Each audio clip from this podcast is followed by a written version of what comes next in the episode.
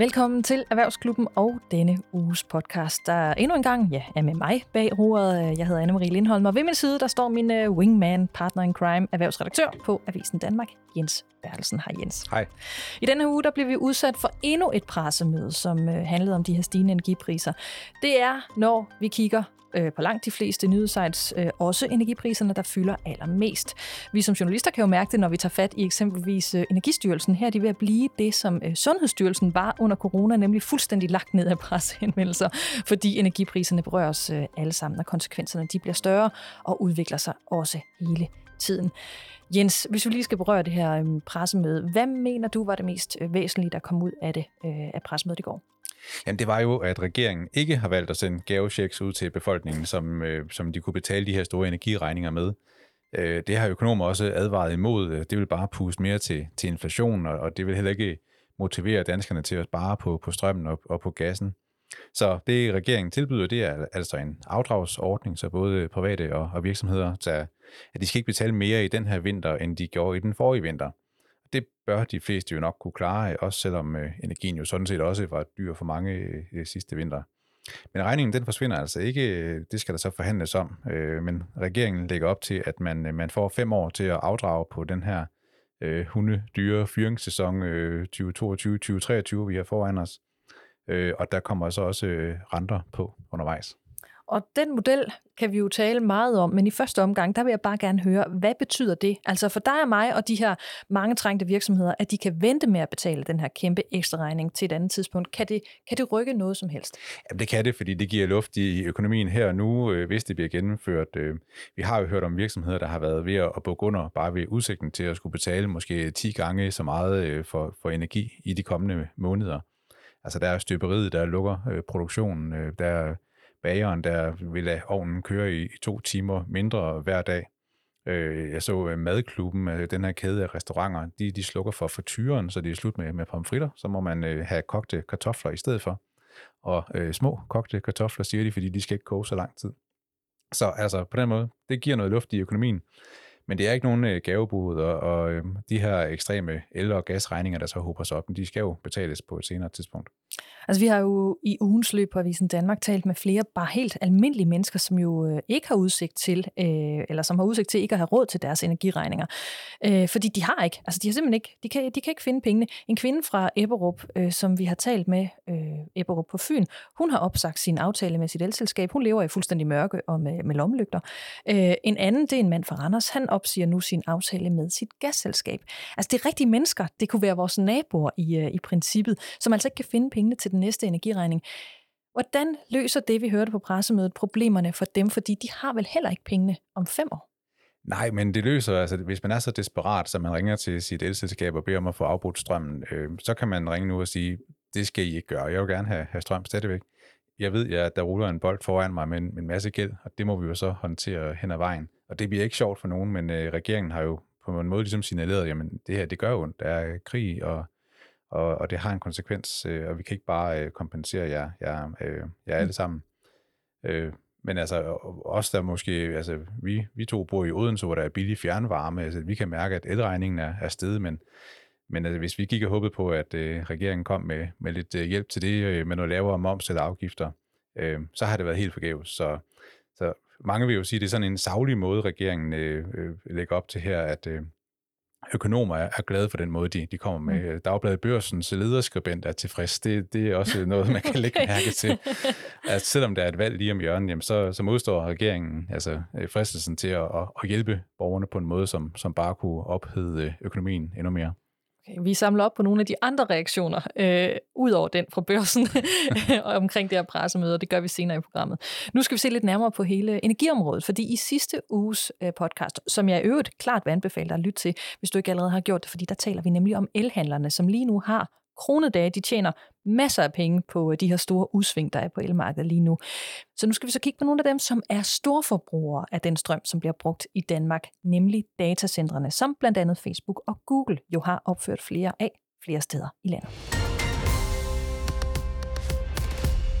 Herhjemme har Energistyrelsen tilbage i 2021 beregnet, at øh, datacentre i Danmark i 2035 vil stå for 16,5 procent af Danmarks samlede årlige energiforbrug. Øh, jeg var lige at google mig lidt rundt øh, på, på emnet, og den franske tænketank, der hedder The Shift Project, de anslog også i 2021, at øh, de fem teknologigiganter, Amazon og Google og Microsoft, Facebook og Apple, de har et lige så højt elforbrug som hele New Zealand nemlig på mere end 45 terawatt-timer, det hedder det. Måske er det derfor, at en lang række brugere af Facebook i sidste uge øh, begyndte at lange ud efter de her datacentre, der ligger i Danmark, fordi vi jo har haft en masse historier ude omkring, hvad nu hvis Danmark går i sort, og vi har ikke strøm nok osv. Og de her Facebook-brugere, de begyndte altså at ja, sige, hvorfor begrænser de her centre så ikke bare deres strømforbrug, fordi de er nogle strømsluger. Det spørgsmål, det kan vi jo øh, lægge ud med og sende videre til dig, Henrik Hansen, der er direktør i den danske datacenterindustri, som varetager varetager datacenternes øh, interesser og hele økosystemet omkring dem. Hej Henrik. Hej. Vi skal jo tale om datacentrenes øh, strømforbrug, vi skal tale om datacentrenes øh, overskudsvarme, og så skal vi også tale om alt, hvad den her energikrise, som vi ser ind i, betyder for datacentrene. Men jeg vil gerne lige lægge ud med at spørge, giver det mening, at datacentrene de begynder at begrænse deres strømforbrug i den kommende vinter, altså at være med til at sikre, at Danmark ikke løber tør strøm? Ja, ja, tak fordi jeg, jeg må være med i det her. Øhm, Jamen i forhold til det her kan jeg sige, at, at datacentrene vil, vil helt sikkert gøre alt, hvad de kan for at begrænse deres strømforbrug. Øh, det gør vi jo sådan set hver dag, men, men det er klart i den her ekstraordinære situation, og med de ekstremt høje priser, så har vi jo et kæmpe incitament til absolut kun at bruge det strøm, der er, der er nødvendigt. Uh, vi vil selvfølgelig gøre, hvad vi kan hen over vinteren og, og i det hele taget også fremadrettet for at, at arbejde så smart og effektivt som overhovedet muligt. Og og det er branchen faktisk et godt eksempel på over tid. Øh, også hvis man ser globalt på det, så, så har man på trods af, at der har været sådan en eksplosiv stigning i mængden af data, faktisk været i stand til at holde energiforbruget øh, relativt øh, på et, et øh, fornuftigt niveau.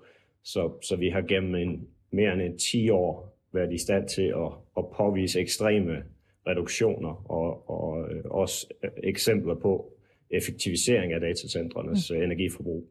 Øh, så, så det er noget, der fylder hele tiden, fordi det er den vigtigste og største omkostning i et datacenter. Men når du siger, at øh, datacentrene helt generelt er meget interesseret i det her med at være med til at effektivisere, hvad betyder det så mere konkret? Altså betyder det, at I lukker ned, og hvilke konsekvenser vil det så få for danskerne, altså hvis I begynder at begrænse jeres strømforbrug? Ja, det afhænger lidt af, hvilke danskere vi taler om, men, men uh, datacentre, uh, det er nok uh, måske ikke helt klart for alle, men men de er ret afgørende for, at vi overhovedet kan have et digitaliseret samfund. Øhm, så, så hvis datacentre ikke fungerer, så er der rigtig mange andre ting, der ikke fungerer. Det gælder både for os som privatpersoner, øh, al vores digitale kommunikation, øh, brugen af digitale medier osv. Det gælder selvfølgelig virksomheder, der jo har mange kritiske funktioner, der kører digitalt i stigende grad. Øhm, de vil også være ude af stand til at operere på samme øh, måde. Og så har du hele myndighedssiden, du har sundhedssektor, forsvar, øh, der alle sammen er ekstremt dataafhængige. Øh, og det vil sige, at, at mange af de datacentre og mange af de operationer, der kører på datacentrene, det er kritisk infrastruktur. Altså det vil sige, uden dem vil meget af, af samfundet være lagt ned. Men kan I ikke, altså ligesom Energistyrelsen og Energinet, øh, der jo kan gå ind og så lukke ned for strømmen sådan i særligt udvalgte kvarter i Danmark, øh, kan I så ikke gå ind og udvælge særlige områder, hvor I lukker ned, altså som generer færrest muligt, som ikke er kritisk infrastruktur? Altså mange vil jo nok tænke, hvis de i to timer ikke kunne sende en øh, almindelig mail eller skrive en besked på Facebook, det kan godt være, at der vil være nogle danskere, der vil være villige til at give afkald øh, på det, uden at jeg ved noget som helst om det. Men øh, har, I, har datacentrene ikke samme mulighed? Jo, altså nu er det vigtigt at påpege, at, at uh, datacentrene er jo private virksomheder, og, uh, og vores forening er jo ikke en myndighed, så vi kan jo ikke som Energinet gå ind og, og pålægge nogen at skrue ned eller uh, lukke ned i perioder og, og være sådan en smagsdommer om, hvad for noget skal have lov at køre, og hvad skal ikke køre. Jamen, det kan datacentrene selv gøre, jeg ikke? Jeg tror, de enkelte datacentre har jo, uh, har jo mulighed for at gøre, hvad de, hvad de synes er det rigtige. Uh, jeg tror, at de fleste datacenter vil, vil nok også sige, at det, de laver, er, er kritisk for deres kunder. Øh, og man kan sige, at det er jo ikke lukkede forretninger som sådan. Altså når, når der sker noget i, i et datacenter, så påvirker det jo nogen. Øh, og, og det er klart, der kan godt være nogle applikationer i, i datacenter, som man siger, jamen hvis man kan enes med kunden om, at i en periode kører det for, for lavere blus, eller, eller på deltid, så, så er det selvfølgelig noget, man kan, man kan drøfte med sine kunder. Øhm, men hvis vi vil have et samfund, der sådan fungerer øh, fornuftigt, også i sådan en kriseperiode, så, så er det ikke der, jeg vil sætte ind. Altså, det er, det er det for vigtigt til for, for alle andre aktiviteter i vores samfund. Jeg har jo i forbindelse Og det er også sådan, ja. at datacentrenes, okay, jamen datacentrenes operationer er jo også med til at, at flytte noget energiforbrug væk fra noget fysisk til noget digitalt. Altså vi så det under corona, hvor vi, øh, vi lærte meget omkring det her med at holde online møder og, og fandt ud af, at det godt kunne fungere, og dermed kunne vi reducere kraftigt på vores rejseomkostninger. Øh, så man skal egentlig se datacentre som en, en del af løsningen og en del af øh, en hjælp til, at andre sektorer også kan skrue ned for energiforbruget. Op til udgivelsen af den her øh, podcast, der har jeg haft en dialog med, med Facebook i, øh, i Danmark, øh, hvor jeg har spurgt, om de har planer om at begrænse deres øh, strømforbrug. Øh, og de har øh, sendt mig et svar på mail. De, de stiller ikke op til et interview, men de har altså sendt mig et svar på mail. Jens, øh, den tager du. Ja, det gør jeg. Og Facebook, de skriver til os, Øh, vores tjenester er særligt relevante netop nu, ikke mindst for dem, der har brug for at holde kontakten med pårørende, og for de mange mindre virksomheder, der er afhængige af at kunne holde kontakt med deres kunder, for at komme tilbage oven på coronanedlukningerne. Og vi har brugt mere end et år 10 på innovation og optimering af vores datacentre, som i dag er blandt de mest energieffektive i verden. Og vi tilføjer løbende nye anlæg for produktion af vedvarende energi til nettet, så vi kan fortsætte vores CO2-neutrale drift.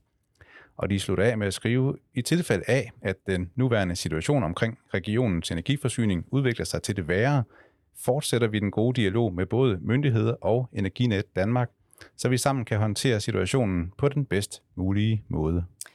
Henrik Hansen, øh, Facebook samler jo egentlig meget godt op på, på flere af dine pointer her i, i det svar, de har, de har givet til, til os.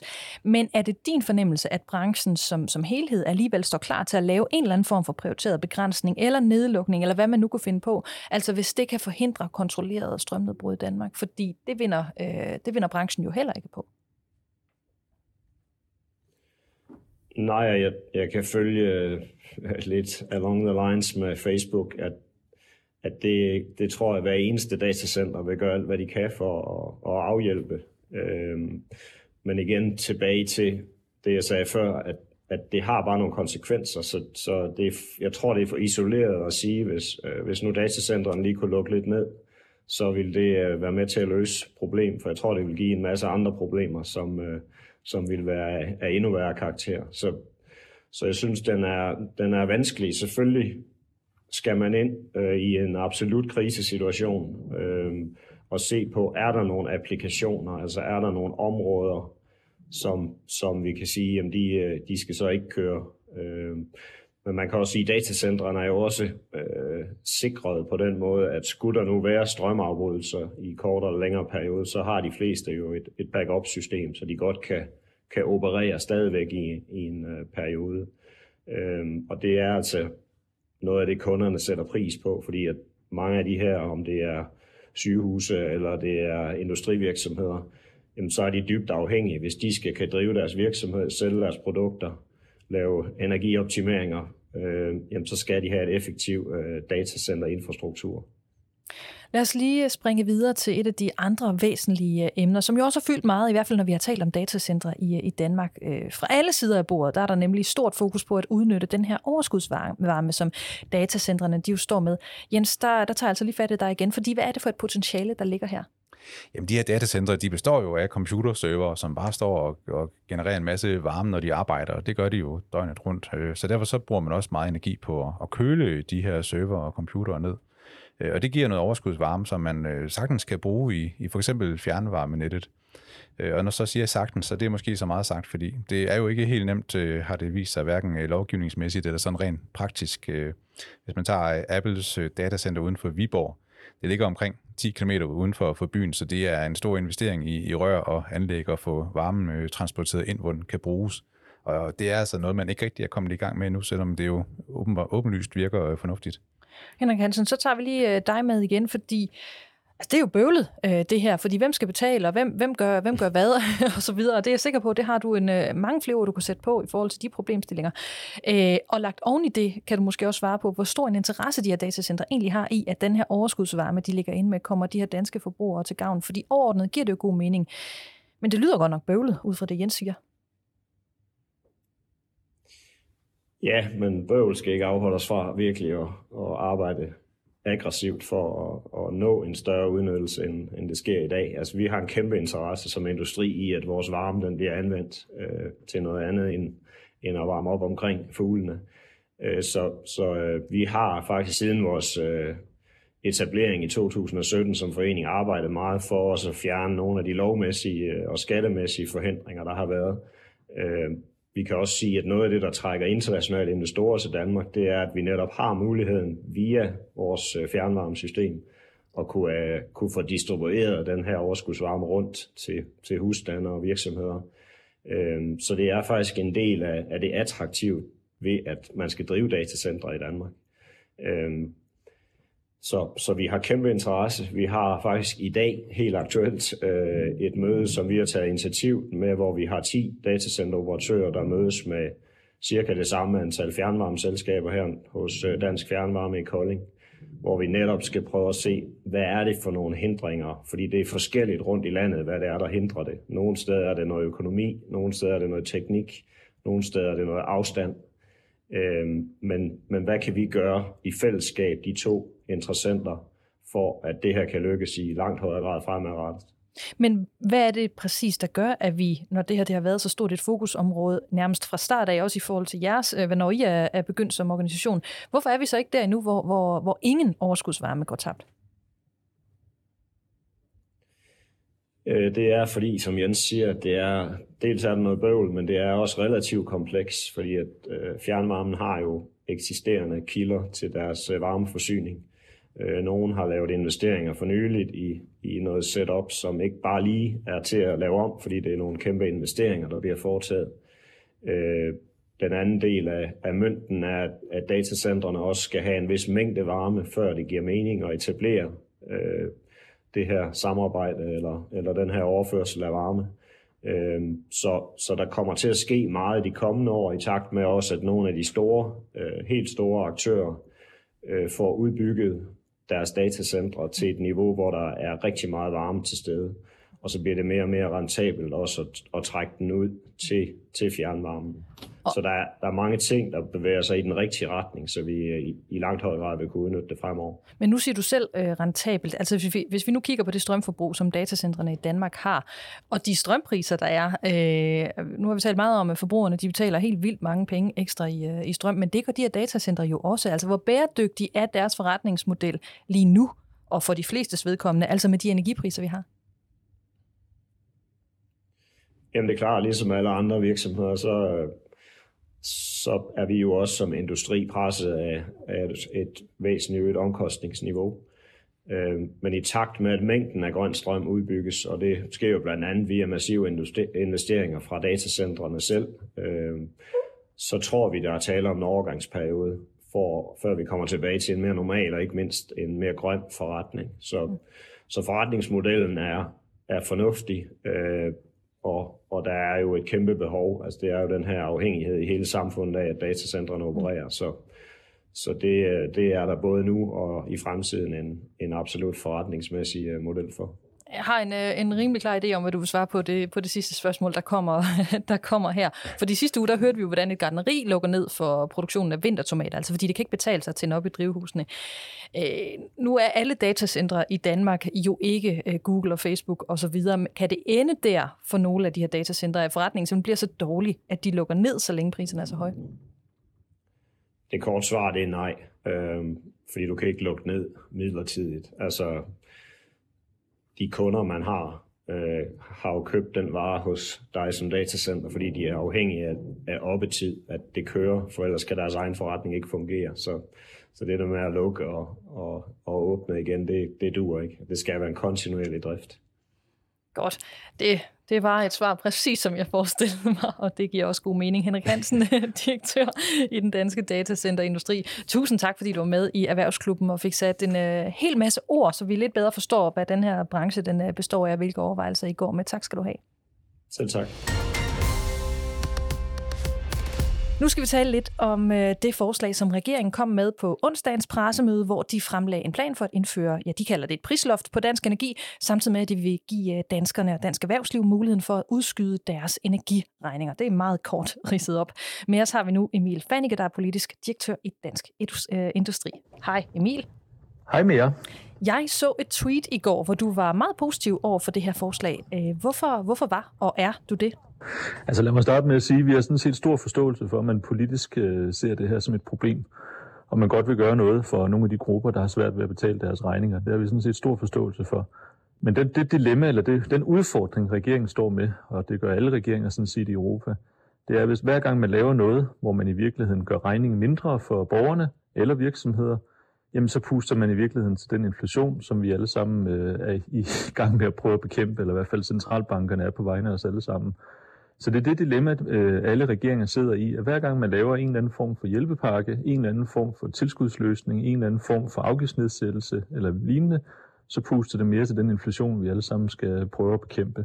Og det er det dilemma, som, øh, som regeringen sidder i.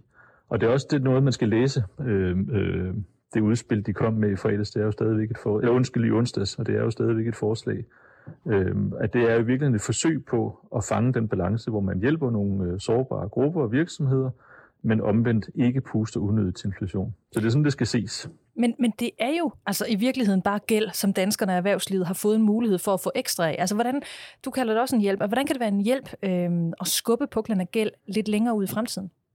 Jamen, Jamen, fuldstændig rigtigt, og jeg tror, hvis jeg skal sige en ting, så er alle dem, der har mulighed for at betale deres regninger, de skal da bare gøre det. Øh, det er sådan set ikke nogen specielt god løsning for dem, der har mulighed for at betale, og vente med at betale til, til senere. Øh, men det er klart, der er nok, eller der er nogle grupper i samfundet, som, øh, som, som lige nu og her står med en meget, meget stor regning, og det kan jo betyde, at man nærmest skal gå for hus og hjem eller andet, eller virksomheder måske skal dreje nøglen om. Og der kan det godt være en, øh, en, en en mulighed eller en hjælp at, at skubbe sin regning øh, ud over noget tid. Problemet er selvfølgelig, hvis energipriserne bliver ved med at være høje, så har man ligesom ikke øh, fået et, øh, en løsning.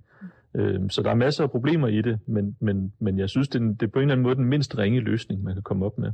Og hvordan er timing øh, med den her energikrise øh, for erhvervslivet? Øh, der vil jo for nogens vedkommende knap nok have kommet sig oven, øh, oven på, på corona. Altså det, at de så står nu også har, har de her energipriser, øh, selvom de har fået muligheden for, for at skubbe det. Altså hvis du skal sige lidt om, om timingen, hvordan er den så?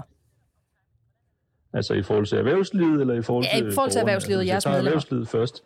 Ja, i forhold til erhvervslivet, altså det er rigtigt nok, at vi der, der det, det, erhvervslivet ser jo meget forskelligt ud. Øh, generelt går det jo godt i dansk erhvervsliv. Det er jo enormt store øh, positive øh, resultater, hvis man kigger på regnskaber fra sidste år. Øh, beskæftigelsen er enormt tårnhøj, øh, ledigheden leden er ekstremt lav. Det går generelt godt for, for samfundet. Men det er klart, når vi kigger ind i fremtiden, så, så, så ser vi altså nogle øh, rigtig sorte skyer på himlen. Øhm, og den største, det er jo de her prisstigninger, som får renter til at stige, og som gør prisniveauet dyrere for, for alle virksomheder. Og det kommer til at sætte sig i resultaterne, det er vi slet ikke i tvivl om. Så på den måde, så kan man sige, at det er sådan lidt en brydningstid i øjeblikket, og, og det vi er meget optaget af fra, fra dansk industris side, det er jo, at vi kommer så helt, øh, eller så, så nænsomt igennem det her som muligt. Og vi er jo enormt bekymrede for, at, øh, at man ligesom puster til noget, som i virkeligheden gør tingene meget værre. Når vi kigger rundt i, i de andre lande, så bliver der delt hjælpepakker ud af forskellige slags, som i virkeligheden gør danske virksomheders konkurrenceevne ringere. Og det er noget, vi i virkeligheden er optaget af, at man, hvis man laver noget, så skal det være på EU-niveau, så vi ikke ender i en situation, hvor danske virksomheder bliver ringere, eller får ringere konkurrencevilkår end andre. Men så skal jeg bare lige forstå, sidder I så og håber på hjælpepakker eller dem, eller er det i virkeligheden bare vigtigt, at det bliver ensartet? Fordi nu var du selv inde på, at hjælpepakker vel er med til at puste øh, til inflationen. Jamen, det er jo et super godt spørgsmål, og i virkeligheden et dilemma, fordi øh, jeg havde da helst set, at man gjorde noget øh, på tværs af landene, øh, så man ikke ender i en situation, hvor lande begynder at konkurrere lidt på at skabe de bedste vilkår for deres virksomheder og borgere. Det, det, det, det, er, lidt, det er uheldigt. Øh, men vi kan jo også konstatere nu, at andre lande har lavet ting. Tyskland har lavet, kommet med en meget stor pakke. Svenskerne er også, britterne er, det er ikke EU, men stadigvæk. Øh, på den iberiske halvø ligger man også og kører ud med, med meget store... Øh, øh, pakker. øh, og i virkeligheden som, som, som alt sammen er med til at puste til, til prisstigninger. Og det bekymrer os øh, enormt, og det er jo det dilemma, vi så sidder i. Skal vi så i virkeligheden sige til den danske regering, at øh, det, det, det, nu skal vi selv have lavet noget tilsvarende i Danmark, og så være med til at puste endnu mere til det, eller skal vi forvære danske virksomheds konkurrenceevne? Det sidste, det vil vi i hvert fald ikke.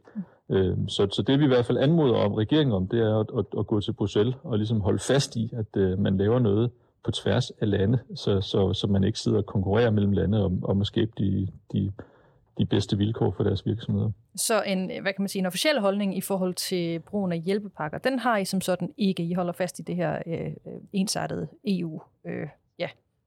Vi holder fast i det ensartede EU-spor, og så har vi, øh, så har vi den her uge været ude i øvrigt sammen med Danske Væv og, og, og, og med nogle forslag til, hvordan man kan gøre noget i Danmark, som, øh, som hjælper danske virksomheder uden at puste videre til, til inflationen. Så der har vi nogle konkrete forslag, vi kommer med, som vi også har har været i dialog med regeringen om. Så det er ikke fordi, vi siger, at vi ingenting gør, det gør vi bestemt.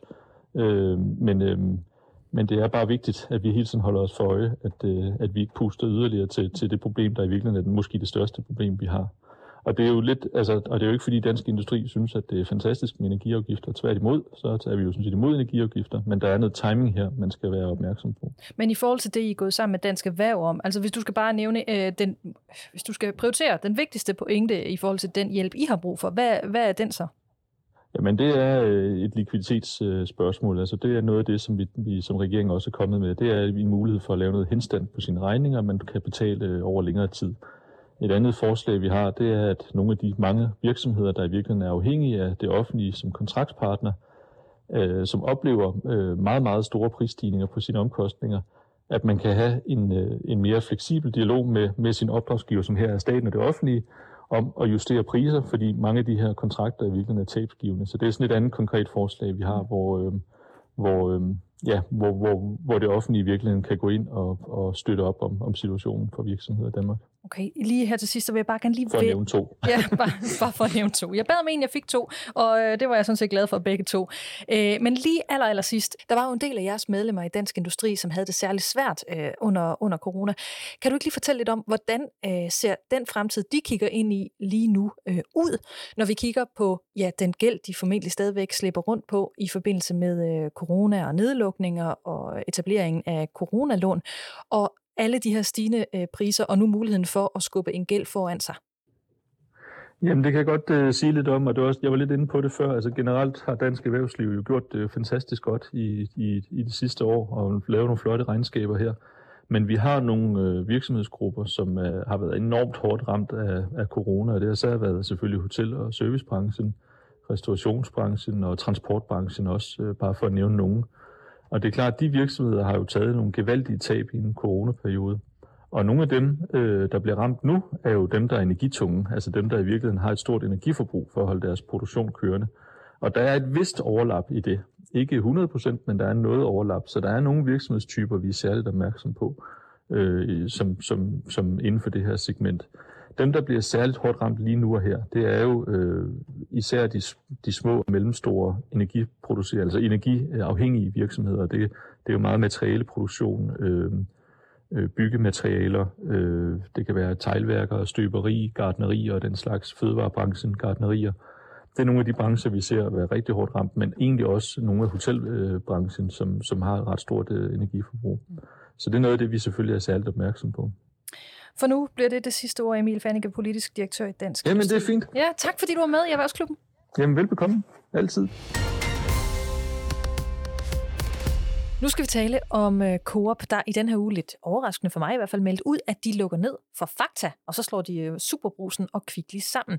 Det er en historie, vi skal have vendt, fordi der er en hel del nuancer til den her historie, som du, uh, Jens, jo blandt andet kender, fordi du er en af de få, der var først ude med historien tirsdag aften. Først og fremmest. Hvad er det mere præcist, at uh, Coop de gør? Det er jo en meget markant øh, reaktion, som direkte hænger sammen med, med, med Ukraine-krigen og, og den høje inflation, og, og så at, at danskerne altså i, i den grad ændrer øh, indkøbsadfærd lige nu. Så det betyder, at Coop øh, griber til noget, som der har været talt om i, i mange år, men som ligesom er blevet skubbet øh, ud i, i fremtiden.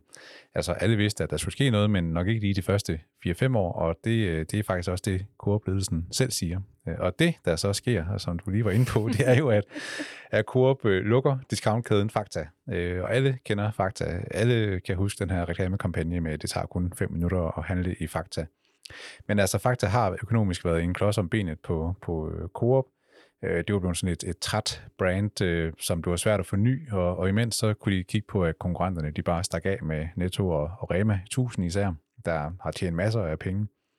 Så ud med fakta og lynhurtigt ind med øh, Coop 365 Discount, en ny kæde, som skal indrettes i de gamle øh, fakta-butikker inden nytår. Så de skal faktisk øh, ombygge øh, mellem 10 og 13 butikker om ugen indtil jul øh, for at, at nå det. Så det er sådan en ret stor øh, operation. Øh, og Coop 365, det er sådan et forsøg, øh, Coop har kørt de sidste øh, to år. Mange har set dem i gadebilledet. Og det er jo også en discountkæde, men med en helt anden indretning og noget mere økologi, og, og så nok bare vigtigst af alt, at det er ikke øh, fakta. Og den anden øh, nyhed er knap så synlig udad til, men at øh, Coop, øh, Coop altså lægger deres øh, supermarkeder, Kvickly og Superbrusen sammen i, i én kæde. Og de fortsætter med deres navne, som de har øh, indtil videre. Så, så derfor så kommer vi, vi ikke til at se så meget til det. Men, øh, men øh, det, der sker om bagved, er så ret vigtigt, fordi der står de det hele sammen, så ledelse og indkøb og markedsføring og alt det der, det skal de kun gøre én gang. Og så en gang, når støvet har lagt sig, så, øh, så genopstår øh, Kvickly og Superbrusen nok som en helt ny kæde med, med et navn og, og, og sådan masser af muskler til at, at tage kampen op med, med Føtex og, og Menu øh, især. Så lige nu hører jeg dig sige, at det her det er en øh, spareøvelse for, i forhold til det der. Men hvorfor sker det her lige nu? Altså timing i det, hvad, hvad, ja, hvad kan du sige om det? Jamen, danskerne har i den grad opdaget, at priserne stiger, og de flytter deres indkøb øh, mere over i, i discount. Øh, der er nogen, der, der kun handler discount. Der er mange, der, der handler i supermarkedet, og så, så er de vant til at gå lidt i discountbutikker, men nu flytter de så flere og flere af deres indkøb over i, i discountbutikkerne. Og så overlever du altså ikke, hvis du ikke har et stærkt discount-koncept. Og det har Netto og Rema 1000, øh, og det skal Coop selvfølgelig øh, også have. Øh, supermarkederne, de øh, havde det jo virkelig godt under corona, fordi øh, vi forkælede os selv med, med bøffer og rødvin og den slags, man køber i et supermarked med betjente slagterafdelinger og alt det der. Det er helt anderledes nu, øh, og det som de så gør med Kvickly og Superbrusen, det tror jeg, det er klart udtryk for, at der skal spares øh, omkostninger. De kan ikke tillade, at det er for dyrt at handle i et supermarked, øh, så de skal være mere effektive, så, så øh, lidt færre kunder mm. øh, øh, vælger at gå over i øh, discountbutikken overfor i stedet for. Men, men du har jo talt med, med Coop, altså hvad forventer de, der sker nu? De, forventer, de forventer selvfølgelig, at Coop 365 bliver en stor succes. De siger, at tallene for de butikker, de har bygget om fra Fakta til øh, Coop 365, de er åbenbart rigtig gode.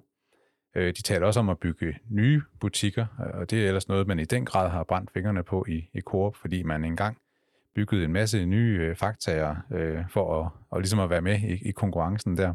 Men desværre så var mange af dem altså placeret på nogle virkelig dårlige adresser, og det endte med at blive et, et meget dyrt, dyrt øh, eventyr for, for Coop. Så ideen er, at, at Coop skal have en øh, knivskarp øh, discountkæde på de rigtige adresser med det rigtige sortiment øh, og måske også det bedste niveau af, af digitalisering. Altså Coop har en meget velfungerende scan- og betal-app, som de også bruger i, i Coop 365, så man øh, slipper udenom om køen. Så um, de joker faktisk med, at det så kun behøver at tage øh, fire minutter at handle i oh, Coop 365. Ikke en ny af dem. Men okay, fint nok. Min næste spørgsmål var egentlig, hvordan kommer forbrugerne til at mærke det, udover så, at det så kun kommer til at tage fire minutter? altså Coop er jo vores store sådan kundeejede dagligvareaktør herhjemme, og forbrugerne skal jo forvente, at, at Coop kan være med øh, Øh, både prismæssigt, men også sådan i forhold til at have et øh, relevant øh, sortiment af økologi og bæredygtige varer og alt det, der nu optager tager dem. Og det, der, er de altså, der er de brug for at skære nogle omkostninger bort, hvis de skal øh, ligesom leve op til de forventninger, som, som kunderne har til dem. Men er det her et krisetegn, eller er det et tegn på rettidig omhu? Jamen, det er et krisetegn, fordi det går så stærkt med at skabe barbere de her omkostninger ned øh, og at erkende, at, at øh, Fakta simpelthen var blevet til en, en død hest, som man skal stige af, inden den, den vælter af sig selv. Altså, men kriser skal jo udnyttes, og det er jo det, øh, Coop gør her ved at, ligesom at forsere nogle beslutninger, som alligevel ville blive taget. Øh, det havde alle forventet ville ske, men, men bare på et langt senere tidspunkt. Det er de færreste døde heste, der bliver stående salg, ikke? Nå. Men hvad, hvad er det især, øh, der driller Coop? Eller måske skulle jeg virkelig spørge, altså hvem? Fordi konkurrencen er jo til at tage føle på på det her marked. Du har, du har nævnt Rema og, og, og Netto lige før. Jamen det er de helt klart de, de vigtigste. Rema 1000 øh, står rigtig stærkt. Mange gode øh, placeringer og øh, mange nye butikker. De bliver drevet af selvstændige købmænd, der har en stor egen interesse i at optimere deres, deres forretning, og det, det gør de rigtig godt. Øh, Netto er så helt anderledes meget centralt styret, men, men også med en god næse for, for købmandskab og, og har også fornyet sig med nye koncepter, så, så deres, øh, de har mere end 500 butikker, at øh, de, de virker altså mere sprøde nu, end de, de gjorde før. Øh, og fælles for dem alle sammen er, at de, de rammes jo af prisstigninger fra deres øh, leverandører, som de skal prøve at holde lidt i skak, så det er ikke, ikke det hele, der, der fortsætter ud til, til kunderne. Og så de høje energipriser, som, som er en kæmpe udgiftspost i, i dagligvarerbutikker, fordi de har alt det her lys og alle de her køleskabe og, og frysebokse. Og det skal de betale ud af nogle meget små marginer, de øh, tjener på, på, på vores indkøbskurve. Og det er bare en svær opgave lige nu. Men hvor bæredygtig mener du så, den her plan den ser ud? Jamen, Coop har som koncern virket øh, noget træt, men det ser ud til, at de er ved at foretage de, de rigtige greb. Øh, deres regnskaber bliver bedre og bedre med forbehold for, at 2022 øh, nok er et svært år. Men øh, jeg oplever da kun, at Coop får, får ros for de beslutninger, der er meldt ud i, i den her uge. Og ja, altså fakta, det tror jeg ikke, der er nogen, der kommer til at savne. Du kan få meget mere erhvervsstof fra erhvervsredaktør Jens Bertelsen og alle de andre journalister på Avisen Danmark ved at klikke dig ind på avisendanmark.dk. Det er ikke sikkert, vi har hørt det sidste til øh, overenskomstforhandlingerne mellem SAS og piloterne, som jo trak overskrifter hele sommeren, fordi en hidtil hemmeligholdt klausul i aftalen kan åbenbart øh, genåbne forhandlingerne. Det skriver Berlingske i hvert fald. Og det er, tænker jeg, det sidste, nogen har brug for, og jeg kan selvfølgelig tage fejl. Det må jeg hellere spørge dig om, Jakob Pedersen, aktieanalysechef i øh, Sydbank og luftfartsekspert i øvrigt. Hej Jakob. Hej hej. Hvad går den her øh, hemmelige klausul ud på, altså så vidt vi ved? Den går jo ud på, at nu har, nu har SAS og, øh, og Dansk Metal været i en meget, meget tung armlægning omkring piloternes øh, lønvilkår og, og, og i det hele taget overenskomstvilkår her hen over sommeren. Øh, mange tusind danskere har fået spoleret deres sommerferierejser af den grund.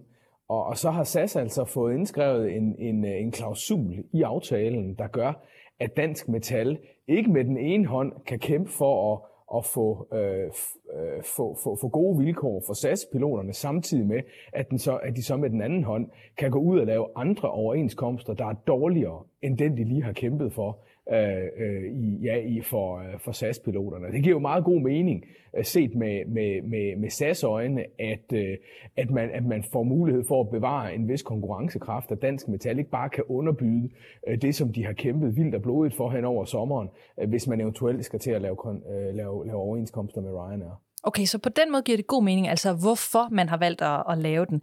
Men problemet er vel, at noget tyder på, det er igen Berlingske, der skriver det, at Dansk Metal er tæt på en god aftale med det her irske selskab, øh, Ryanair. Forklar os lige, ja for det første, hvad, hvad er situationen, hvis det er, er rigtigt, og hvad sker der så?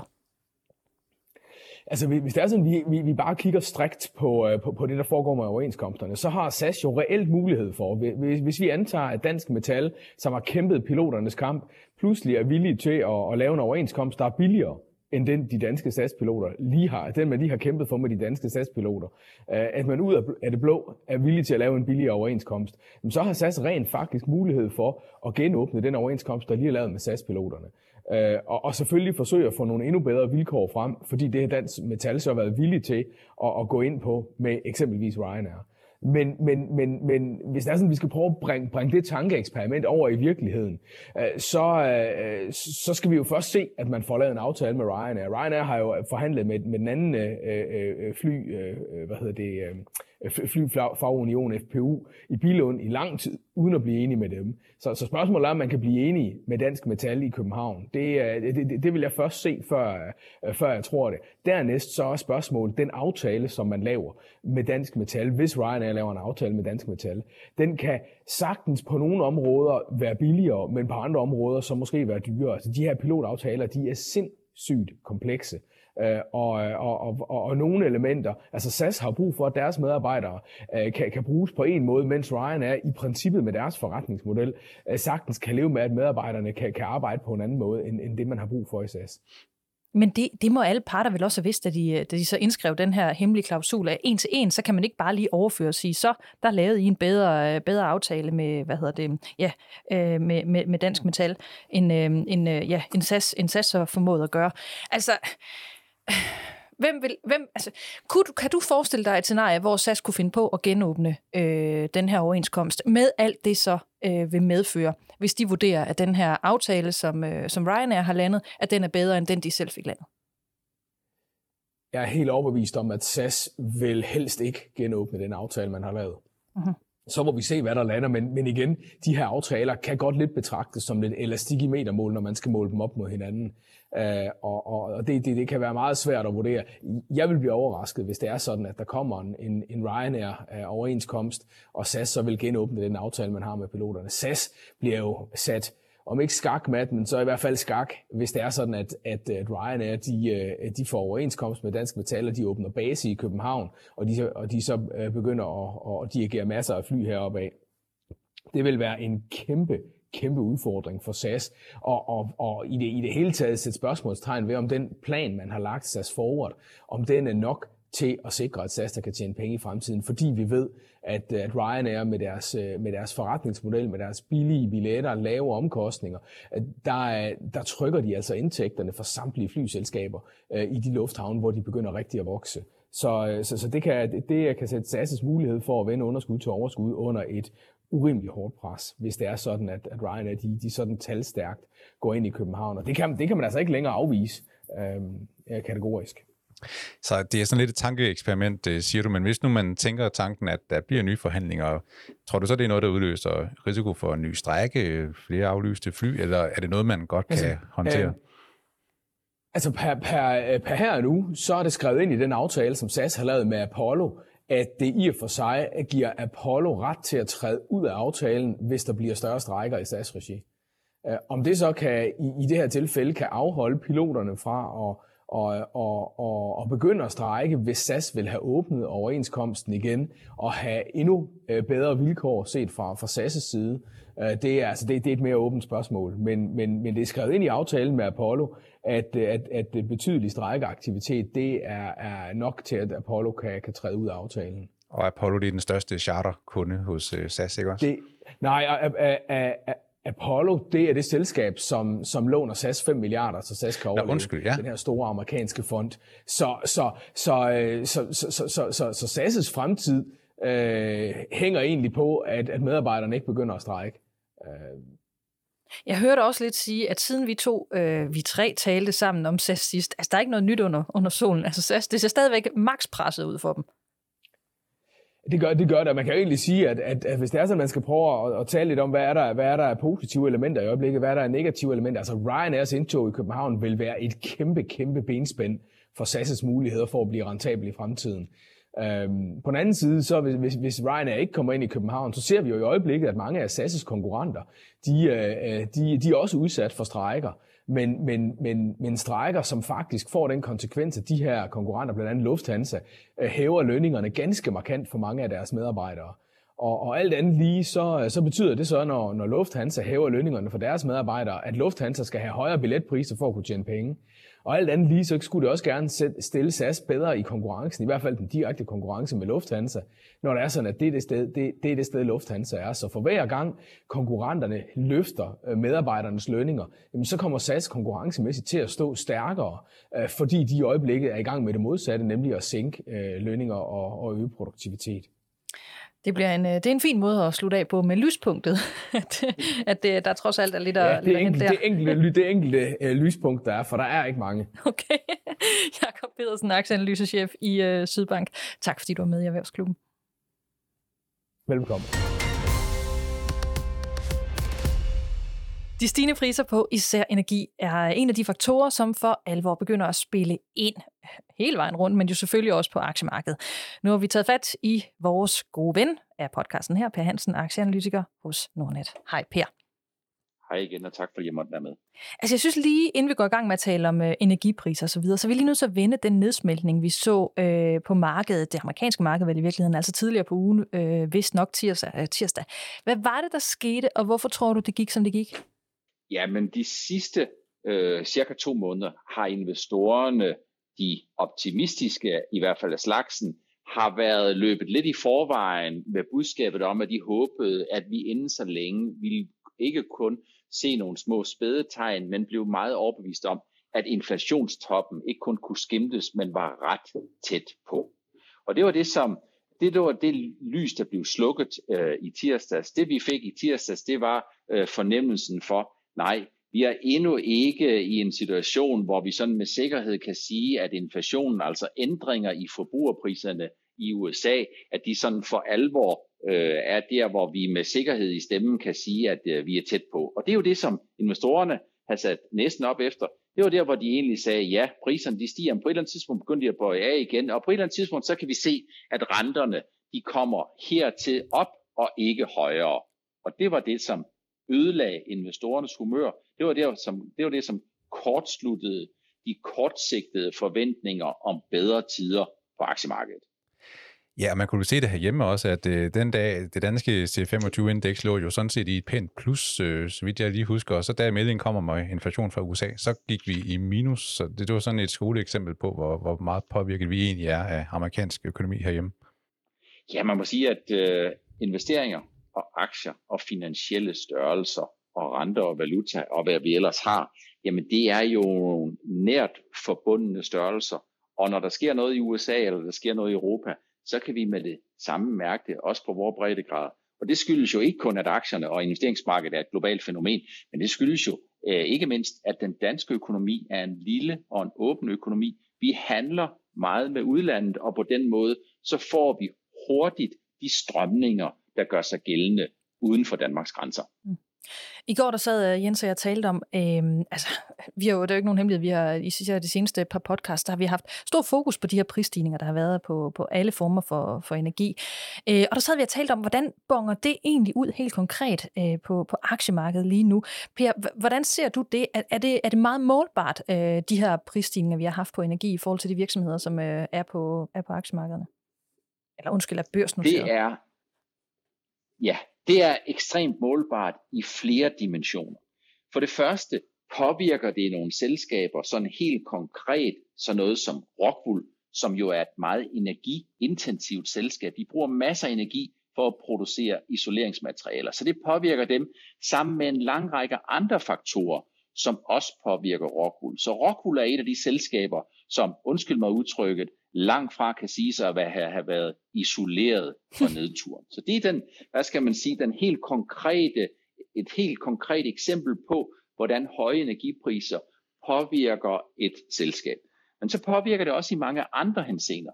Og det er jo sådan, at når energipriserne de er høje, jamen så er det sådan, at så spiser de en meget betydelig del af det rådighedsbeløb, som privatforbrugerne, som vi alle sammen har til at spendere, til at bruge på varer. Og det betyder noget for dem, der sælger øl. Det kan være betyde noget for dem, der sælger beklædning. Det kan være øh, have en større betydning for alle de aktier, alle de selskaber, som henvender sig til os som forbrugere. Og det er alt fra hende som Moritz over Carlsberg til nogle måske mere luksusbaserede produkter. Så der er både en direkte effekt på nogle udvalgte selskaber, som bruger meget energi, men det er også en indirekte effekt på nogle privatforbrugsaktier, og på den måde, jamen, så har de stigende og alt for høje energipriser en meget stor betydning for investeringsmarkedet. Lad os lige vende tilbage til de der virksomheder, som, øh, som du nævner her, øh, Per. Men, men Jens, du nævnte en aktie, som du havde øh, bidt, øh, bidt mærke i. Hvem var det? Jamen, jeg kigger jo også på en af dem, hvor man ikke sådan skal være stor spormand for at forudse, at, at øh, de må blive presset, når vi står med en økonomi, som, som vi har i dag. Og, og det er så øh, Huskompaniet, som jo er et meget veldrevet øh, typehusfirma, der har skaleret op til enorm størrelse og, og ser jo ud til at have lykkedes med at, at fastholde og have tilfredse kunder, selvom de virkelig bygger mange huse over hele landet.